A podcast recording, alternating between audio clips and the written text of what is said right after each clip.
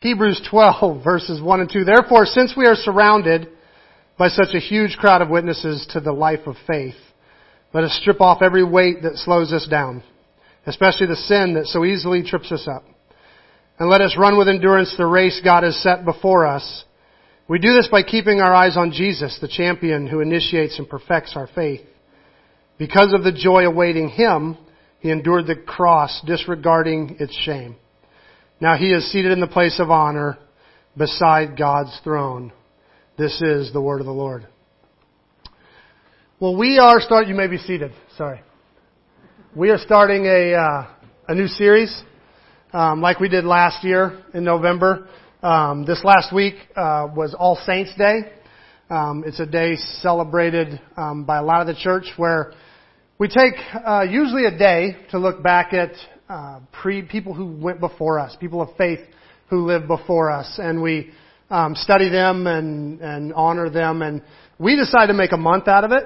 So we uh, we spend the entire month kind of honoring people. So the next four weeks we're going to talk about um, some of the people of the past, and I usually pick a variety of people.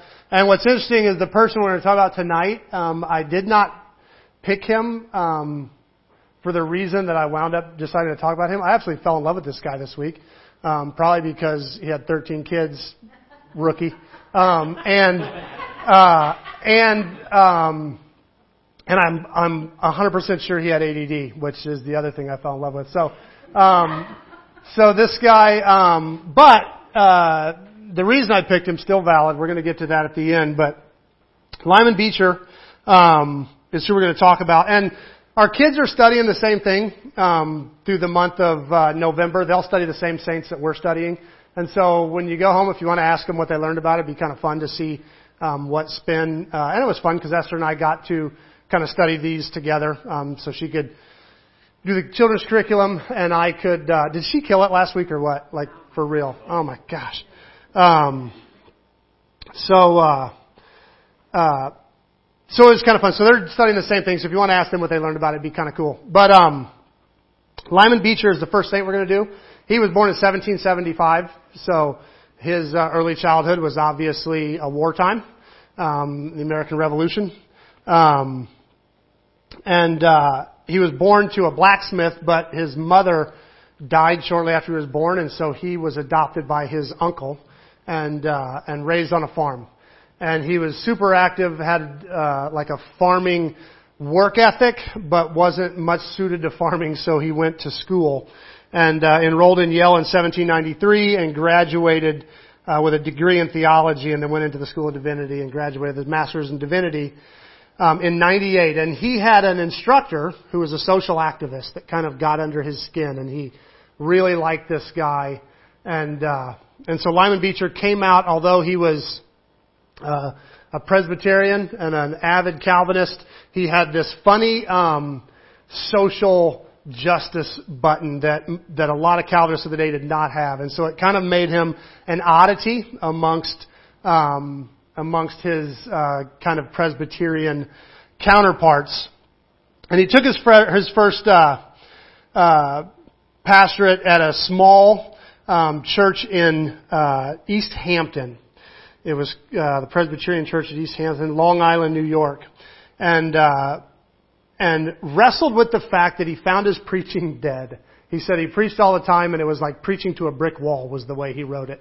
Um, he was preaching. He had good theology, and he was. Uh, uh, saying all the right things, and it was completely dead. And then there was a really famous duel um, where two famous statesmen, you know, in a proper, you know, I challenge you to you know, pistols at dawn type duel. They went out the next morning and one shot the other and it was big news and blah blah.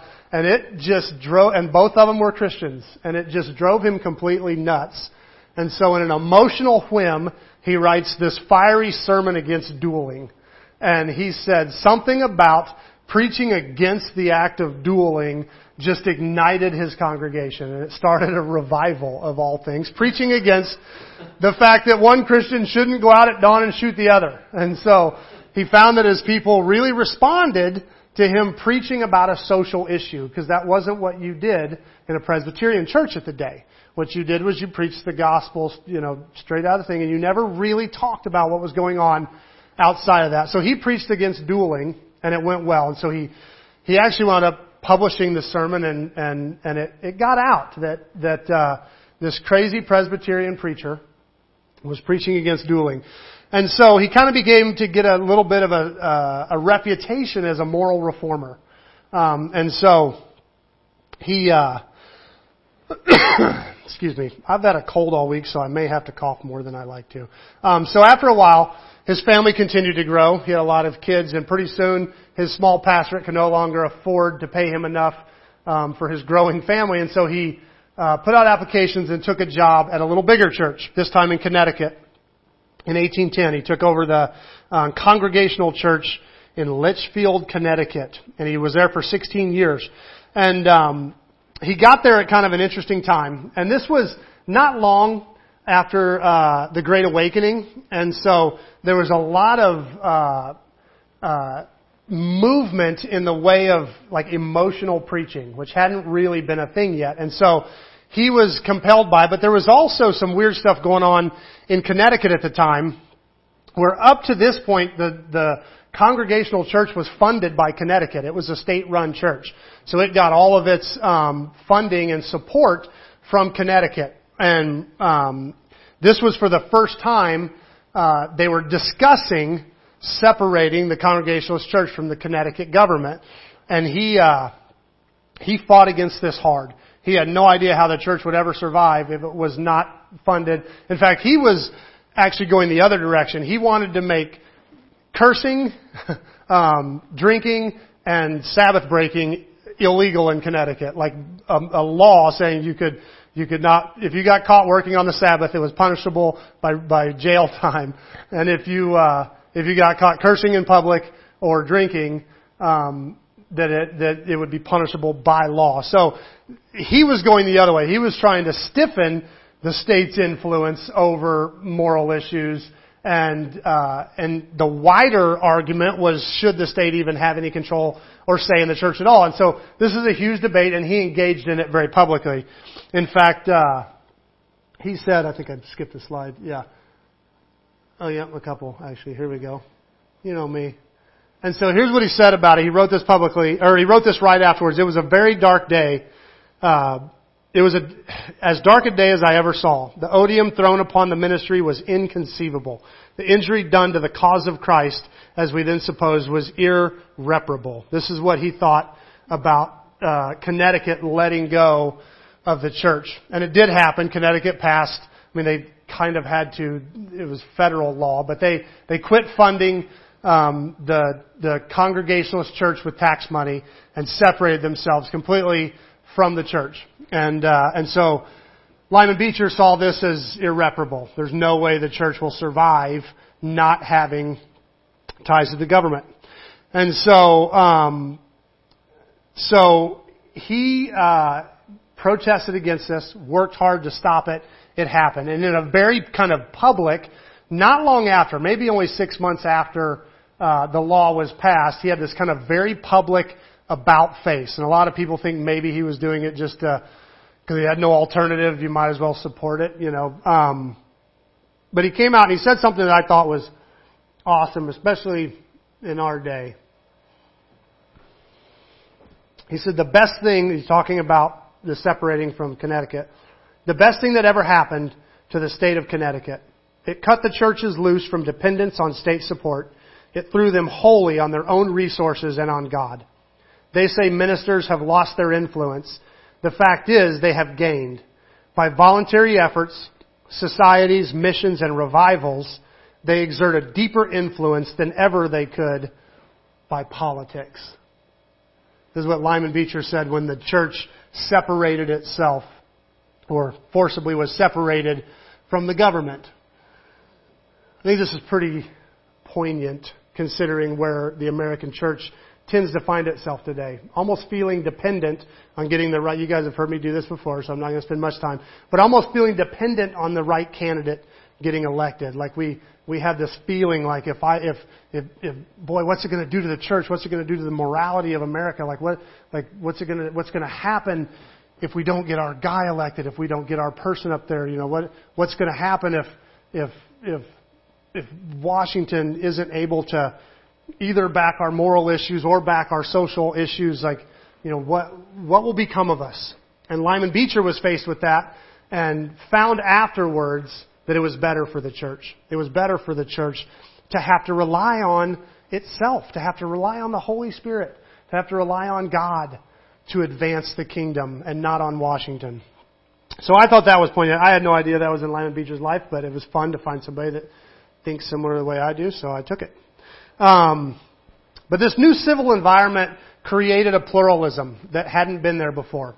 It created this kind of open space where new people, new ideas, uh, new denominations, honestly, could kind of spring up because the church didn't have the support of the state anymore. And so for the first time, um, there's a, a new dialogue, a new dialect happening in, in the public space um, over faith.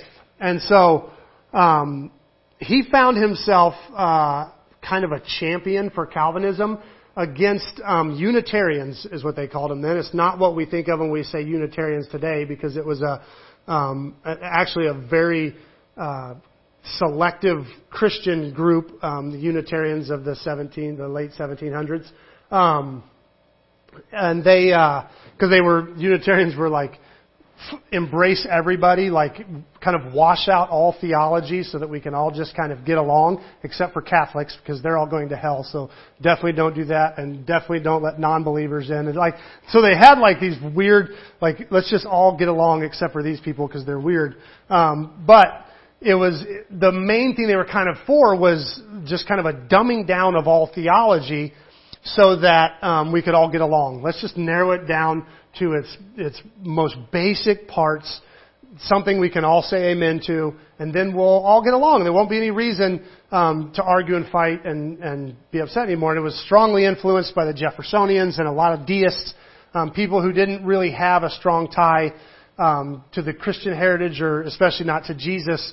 But um, but you know they were in a, a Christian culture, and so it made sense to kind of hang on to the shell, but um, but not necessarily uh, its intricate um, uh, theologies. And so Lyman Beecher found himself kind of in, in, in open debate with them, and he was kind of defending the sovereignty of God, and, and more than that, he was kind of defending uh, absolute truth. He was kind of defending, um, you know, the objectivity uh, of of theology over this kind of new subjective um, understanding of the way faith should work. And he kind of got a reputation as a defender, as an apologist, um, kind of debater who could engage this new Unitarian influence. And so in that light, he got hired to a much bigger church in Boston, where, which was the kind of the hub or core of Unitarianism, Hanover Street in Boston. Uh, so he becomes the pastor there. And here, he, uh, his main job, even though he's a pastor and, and of real people in a real church. Every sermon was basically des- designed. There was even news people in the back capturing the sermon so they could put it out as the next wave of the debate. And then they would publish the Unitarian debate in contrast. And so really they're having this Sunday by Sunday open debate in their churches against each other. So the next week the Unitarians would respond to his sermon and then the next week he would respond to their sermon. It became this kind of interesting public um, debate through the through the pulpit, which was kind of strange, but. Um, but he was also challenged because they were saying some things, and and the biggest thing that was happening was Lyman Beecher was finding that um, that the church was growing more and more divided and more and more sectarian um, as they continued to debate. It wasn't um, it, it wasn't winning one side over the other, and there were groups that were getting so frustrated with the, the animosity of these two sides that they were separating firmly into their side because these two obviously don't have it together. They can't stop fighting, and he was he was noticing this this deeper level of sectarianism that was happening through this public kind of argument that was taking place. Does that sound familiar to anybody? That sound, yeah. Um, so uh, I'm pretty sure that the the he was on Hanover Street. I'm pretty sure the Unitarians were on Facebook. But um, but uh, so he was uh, he was a voice, and it and it this went on and on and on um, until he finally was so exhausted from the debate. Uh, and meanwhile, he's remember when I said he had ADD?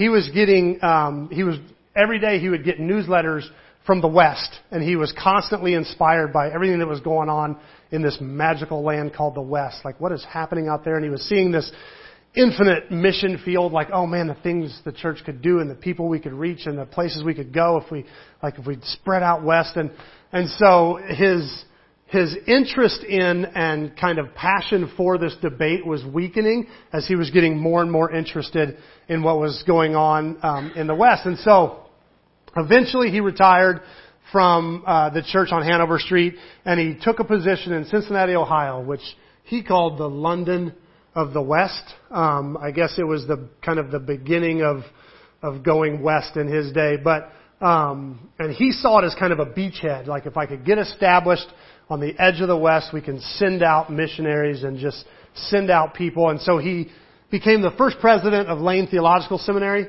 um, hoping to train up um, new uh, leaders that, that that could all just go west like a flood um, pouring into these new areas that were obviously at this point lawless and just completely wild as all the stories sounded. And he just saw Lane Theological Seminary being able to just save and fix all that lawlessness.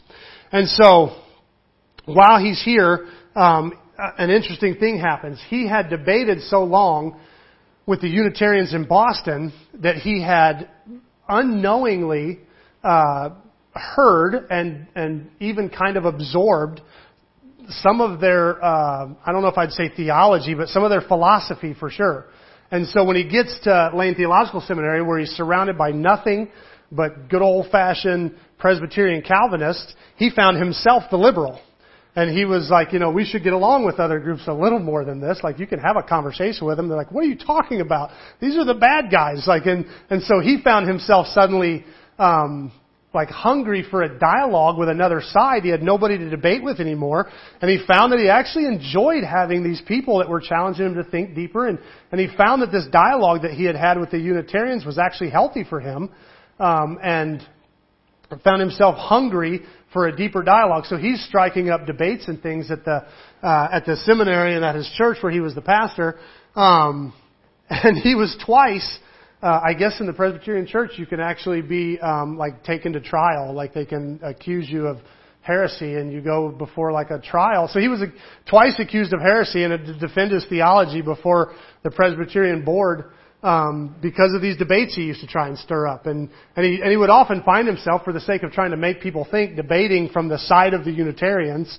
Um, because he knew their arguments well after all the debates he had had in Boston, and so he's having these arguments with with uh, with his fellow Presbyterians arguing from the other side, and and uh, so they accused him of heresy, and and and he had to go and defend himself. Both times he was acquitted, and they found that his theology was sound. But but from all this, he comes up with this theory, this this uh, thesis that um, that it was possible to have theological division. So believe deeply in what you believe and, and, and cling to that and don't weaken on that, and yet uh, to have unity around social causes. And so his, his idea was, is there a way for the church to um, because remember, he always had this kind of activist spirit, and that got him in trouble too, because he was a fiery preacher. And that's one of the things that um, his second trial, his second accusation, was uh, he was he was uh, always a big fan of the fiery uh, um, Great Awakening and even Second Great Awakening preachers, um, and so he would.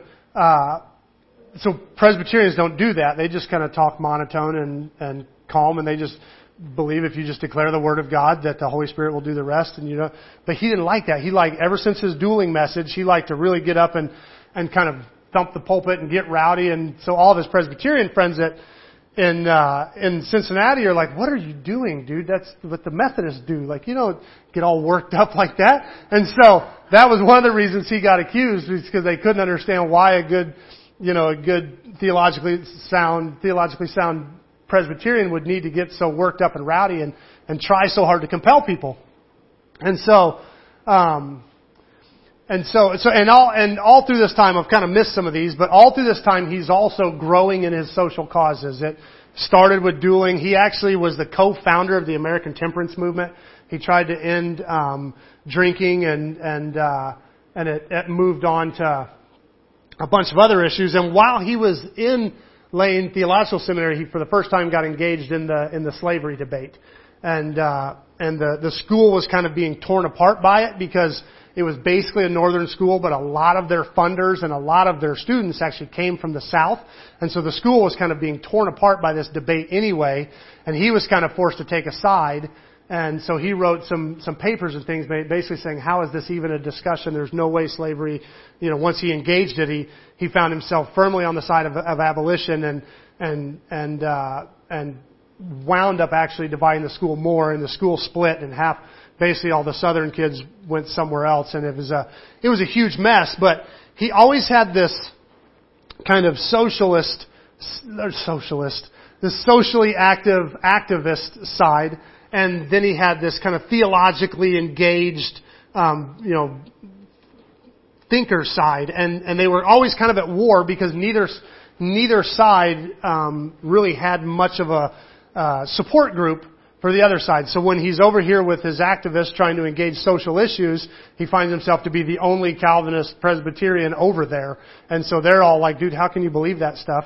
And when he's over here with his theological buddies trying to talk about, you know, ending, you know, making alcohol illegal and, and, uh, and making, you know, slavery illegal and they're like, dude, that's all up to God. Why are you even, like, we don't do that. And, and so he finds himself not really fitting in anywhere that, uh, and so he came up with this theory like, why can't all these different denominations hold to themselves and be who they are and, and be theologically sound within their group and, and allow for the debate and, and, and so not be Unitarian, not wash anything out, like be, you know, poignant in your beliefs, while at the same time saying, and yet we all want to see the world be a more moral place, so what if we work together in that way?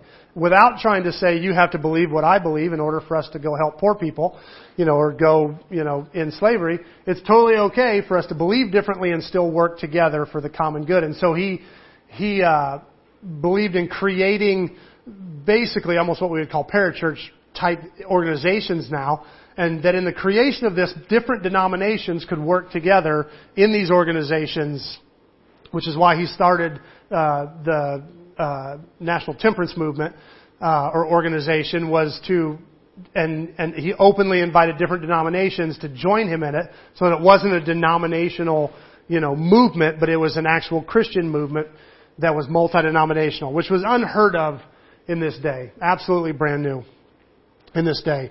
Finally while he was the president of Lane Theological Seminary the slavery debate um, got so bad and he got so worn out of constantly fighting that he retired and went home and lived with his oldest son um, in uh, back in uh, Connecticut, I believe. And so he retires. I think I've actually got that with his son. And so he lives out the last, I want to say, 15, 20 years of his life, basically um, uh, as kind of counsel to his children, which is his last thing and the thing I really wanted to talk about. And this is the reason that I actually brought him up because I didn't know that Lyman Beecher had really done much. I was actually um, reading about his daughter um, recently, and I thought, I wonder what her parents were like. And so I kind of started researching, and and uh, and his kids have written pretty extensively about him. Mostly, they've written about what kind of dad he was, not necessarily what kind of theologian he was. You got to read other works to get those. But um, according to his kids, he was an absolute hoot. Um, they said he was the world's biggest goofball at home. The way they put it is he would he would play the violin and sing hymns at the same time while he danced around the house in his stockinged feet. Like that was unheard of. Nobody walked around the house, you know, in their in their socks. But he would apparently sing hymns and play the violin and dance around the house in his socks. And and it was a scandal. All the kids would giggle like dad's running around in his socks like that was a big deal. Which my kids could tell you other stories that would be way worse, way way worse. But um, but uh, my problem is having on probably in just my socks. But um, but uh, they said he was constantly losing things. They said he would lose his hat or his jacket. Um, or his. Uh, they'd lose. They'd say about every once a month he would lose his sermon. It would be Sunday morning, and he wouldn't be able to find his sermon, and he would be running around all over the place trying to find his sermon. Uh, they said when he wasn't losing things, he was giving them away. They said that they the church started collecting coats for him because every time he saw somebody without a coat, he would take his coat off and give it to him. They said by the time, uh, while he was at uh, the Connecticut church, somebody tried to do a count. And They said they thought he had given away almost 150 coats in his time there, just because he couldn't see somebody without a coat and leave his coat on. Um, they said that he had a, a crazy energy. If they were sitting around doing nothing, he had a pile of sand in the basement, and he would take his sons down and they would just scoop up the sand with a shovel, walk over and put the pile on the other side of the basement, and they would just work and talk until they had moved the whole pile to the other side and then they would go back upstairs. And the sand was there just for the sake of when you have nothing to do, we'll go shovel sand. And so, uh, yeah, so he had a ridiculous, like just burning energy. But, uh, uh, oh, and they, there, every single person in the family told a story of one time, um, on a Sunday morning, he, uh, ran over to a friend's house who was a pastor of another church and talked him into swapping churches. Um, so, which back then you didn't just invite other preachers to preach to your church. He was like, what if we just traded churches? And so uh, he talked the guy into it. And so they showed up at each other's churches. And, you know, it was a little bit of a stir, but they said the, the thing that actually made it fail was Lyman Beecher's church. Um, they used to bring the family dog to church. And so the dog comes in, sees a stranger standing at the pulpit, and loses its mind. Will not start bark, stop barking and growling at this stranger standing behind the pulpit long enough and then the kids all start laughing and the mom's upset that the kids are laughing because you know back then you don't laugh in church. And so she had to march the whole family and the dog out of the church because they wouldn't stop laughing. And so they've all got these crazy stories about what this guy was like at home. And my favorite one though was he used to engage his kids in debate. And, uh, and he would pick a topic or he'd let them pick a topic and he would start debating with them. And so they would bounce back and forth and whenever he uh, he felt them kind of getting weaker, he would give them pointers. He'd say, "Okay, now tell me to do this, or now say this," and he would he would give them he would give them little clues and and hints until they could finally start to put up a decent debate against him. And he would do this with his sons, and he would do it with his daughters. Um, and so he was teaching them to think. And so every single one of his kids said, "More than anything, Dad taught us to think." He would he would challenge us in these in these debates and then when we would, when he would ha- clearly have us beat, he would give us a major point so that we could stay in the debate longer and understand why that point was needed. And, and so he would, but he would always make us finish the debate until it was completely exhausted, even if he had to give us the last four or five, you know, points to get us there. And, uh, I read a, a documentary on him and, uh, the, doc, the, the writer, not a documentary, a biography on him, and the biographer said, um, Lyman Beecher was probably the father of more brains than any other man in America. That his thir- of his 13 kids, two died young, and uh, the other of his 11 kids all turned out to be absolute brilliance. Most of them doctors um, of theology and stuff. One was uh, Henry Ward Beecher, who was known as the greatest preacher of that day. Um, the other of it, he had 11 sons. Um, all 11 went into ministry in some form. Four were presidents of seminaries. Um, and uh, the other uh, the other ones were preachers. Um, his uh, four daughters all became um, uh, civilly engaged and uh, activists of some form or another. Well, one was kind of funny. One, uh, so two of them became kind of suffragettes, kind of for a fight for women's suffrage and women's rights, and were kind of major players at the beginning of, of the fight for, for women's rights.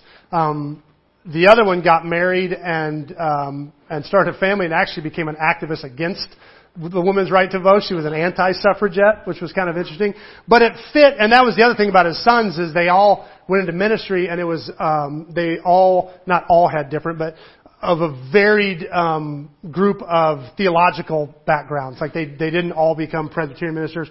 They were, it was, they were all over the board theologically because he made them see every argument from every side. And so it was no different for, for one daughter who um, in, engaged this kind of life to, to enter the debate from her side, and the other daughters who went a different route to enter the debate from the other side. And then his fourth daughter um, married a man. Um, did I get his name? Uh, last name Stowe, Harriet Beecher Stowe. who wrote Uncle Tom's Cabin and um, and became one of the primary uh, books, you know, in the uh, abolitionist movement, and became a, a major influence in that. And that was why I found him. I was studying Harriet Beecher Stowe, and I was thinking about doing her uh, in our series, and and uh, and so I wanted to read about her early life, and she had so many hilarious stories about her dad that it got me on this on this kick of of um, of being the parent or being the influencer of somebody amazing. Like, what's it like? Like, does anybody know who Amram is? Judy, you can't say. We already talked. Anybody know who Amram is in the Bible? Amram or Jochebed? Amram and Jochebed. They're husband and wife. I'll give you that much. Amram and Jochebed. They're the parents of Moses and Aaron. Like, can you imagine being the parents of Moses and Aaron? Like, those are huge names. Like, what if, and so it, I, I got on this, so right around the time I'm studying Harriet Beecher Stowe, I'm reading the Old Testament, I, I bump into, uh, you know, in, uh, Exodus 6, it's, it's given kind of a genealogy. It's one of those really boring passages. It's just a million names. And it says, uh, uh, Amram married Jochebed. Um, it was actually his first cousin, I think. It's a big scandal. But, um, it's like, uh, marries Jochebed and, and they were the parents of Moses and Aaron. And then it goes right on to the next thing and I was like, holy cow, how have I never known who Moses and Aaron and Miriam's mom and dad were? Like how have I never heard those names before? And so I'm, I'm reading Harriet Beecher Stowe um, and I'm reading about her dad and, and this, this nut, you know, I hadn't read any of his theology yet. I just read, you know, what she said about him at home and, and so I was like, what, like, all of these amazing people had parents. Like all of these amazing people had mentors. All these amazing people had somebody in their life that inspired them to be amazing. Like that, that, that gave them the tools. And I started thinking, especially as going into this saint series and understanding, you know, talking about people who have gone before us, how many unnamed, unknown saints are back there that that have absolutely changed the world and will never know their name. Like how many of those people who who inspired, who raised, who uh, you know influenced the Moses and the Aaron and the Harriet Beecher Stowe, you know, are there? And and one that jumped out at me, and, and uh, this is another person I was thinking about doing, but decided to kind of sneak her in. And I guess this is for our response. Uh, oh no, I didn't put the passage up. Well, that's all right. We'll just talk through it with Lydia. You may know Lydia's role in the in the Bible. Judy and I talked about it a little bit, and it was Bill. I see the look. You may know Lydia. What's that? No. She was the seller of purple, and that's what Judy said. She's the seller of purple, but but the, her influence is actually a little bigger than that. Acts 16. So Paul is in Asia Minor, and he's look at they have they had gone through a little missionary journey, and he kind of hit this spot where he said, "We tried to go here, and the Holy Spirit wouldn't let us. We tried to go there, and we were permit we were we were forbidden." And so they're kind of bouncing around. So they stop on the coast and they pray. And it said Paul had a vision of a man in Macedonia calling out to him, "Come to us." And so at this point, you know, the gospel. I should have put a map up. The gospel had kind of spread up through. Um, through the Middle East and on into uh, to Asia Minor, but it hadn't crossed the Mediterranean into Europe yet. It hadn't gone over, and uh, and so he gets a vision of somebody on the other side saying, "Come over and help us." And so he goes to Macedonia and uh, goes to a little town in Macedonia called Philippi, and he's they're looking for a synagogue. There's no synagogue. And so there's nowhere. Um, for, that was his. That was his mo. Was he would go into the town, find a synagogue, engage in debate, and usually there would be some Gentiles listening in. And if the if the synagogue wouldn't accept him, and they were they would debate with him, the the Gentiles would come up afterwards and say, "Hey, can can we hear about this?" And so he would he would engage the Gentiles, and that was kind of his thing. He would always go to the synagogue first, and then then he would move out from there. Well, there's no synagogue in Philippi, and so he has no one to talk to, and so he goes to the river. Um, and I'm, I'm assuming I don't know if this was I couldn't find that this was a Jewish tradition, or may have been something he just heard about in the town, but he heard that they used to go to the river and pray in the evenings. And so he goes, basically goes to a prayer meeting at the river, and he, uh, begins to tell people about Jesus at this prayer meeting. And we don't really have, other than the fact that they were interested and they listened to the whole thing, we don't really have any um, uh, evidence that anything major happened except he had one convert, a woman named Lydia. And it said that she believed and invited him back into her house. And so uh, Lydia, and we're assuming it just said that Lydia, the seller of purple, is all it says. And and so he goes back to Lydia's house, and we just assume that she basically housed and bankrolled the church in Europe, um, and because while he's in Philippi, uh, he grows enough of a church that we have some books that were written to that church from Paul. Um, and he was uh, there was a, a, a girl that was following him around and harassing him, and he he uh, cast a demon out of her um, by the power of the Holy Spirit. And because of that, she couldn't do any. She was apparently doing something um, for some merchants in the town that was making them money. And when Paul basically healed her, she could no longer do what she was supposed to do. And so, um, and I might be mixing up stories here. I know there was uh, something with the girl. He, he went on a huge trial. We'll have to look it up in Acts 16. Um, but uh, there was a huge trial because of, of what he does. I can't remember if he cast the demon out of her or if he just told her to be silent.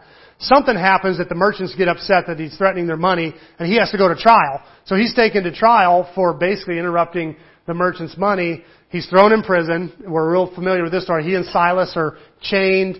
They're singing worship songs at midnight. The chains come off. The jailer is about to fall on his sword. He says, don't do that. We're all still here. The jailer says, what do I do to be saved? And then the big famous words, believe in the Lord Jesus Christ and you shall be saved.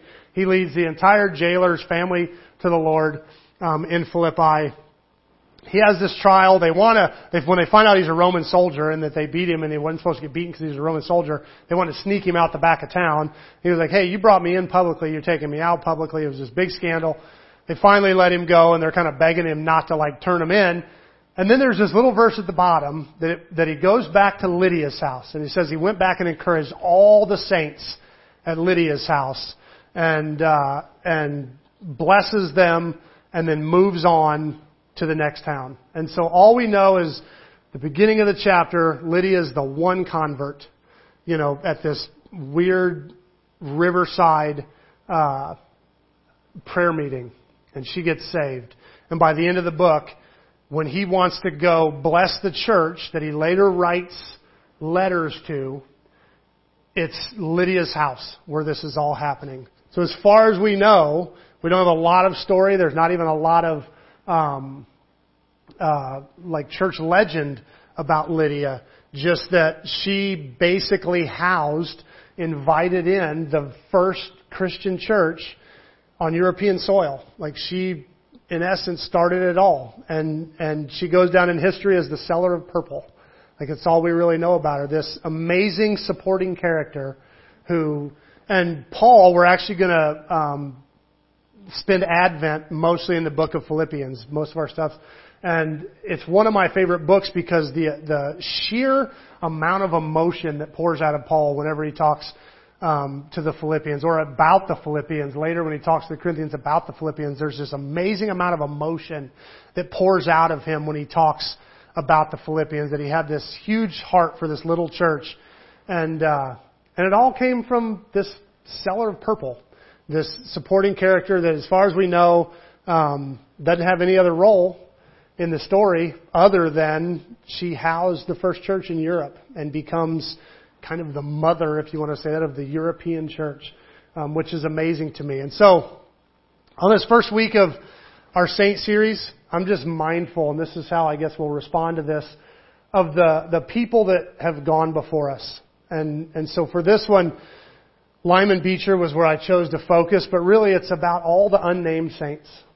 All those people who um, did amazing things that nobody knows about to create and inspire and teach and train and motivate amazing people.